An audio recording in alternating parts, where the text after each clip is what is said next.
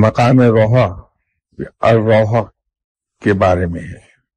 عربی میں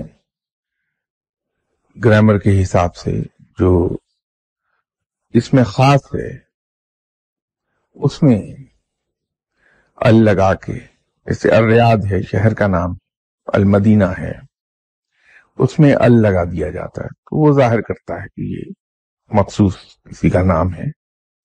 اسی طرح اسے الروحا بھی کہا جاتا ہے۔ عربی میں ہے ہی نام اصل میں الروحا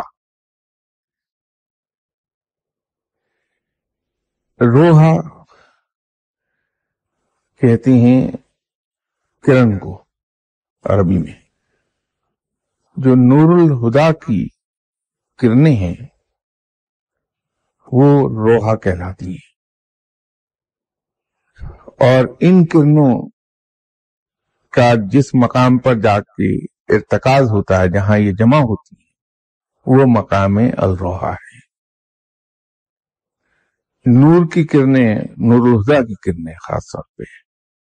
یہ روشنی کی کرن کی طرح نہیں ہوتی ہیں، بلکہ یہ ڈراپلیٹس کی صورت میں ہوتی ہیں، جیسے ہلکی بارش ہو رہی ہو اور اس کے قطرے گرتے ہیں۔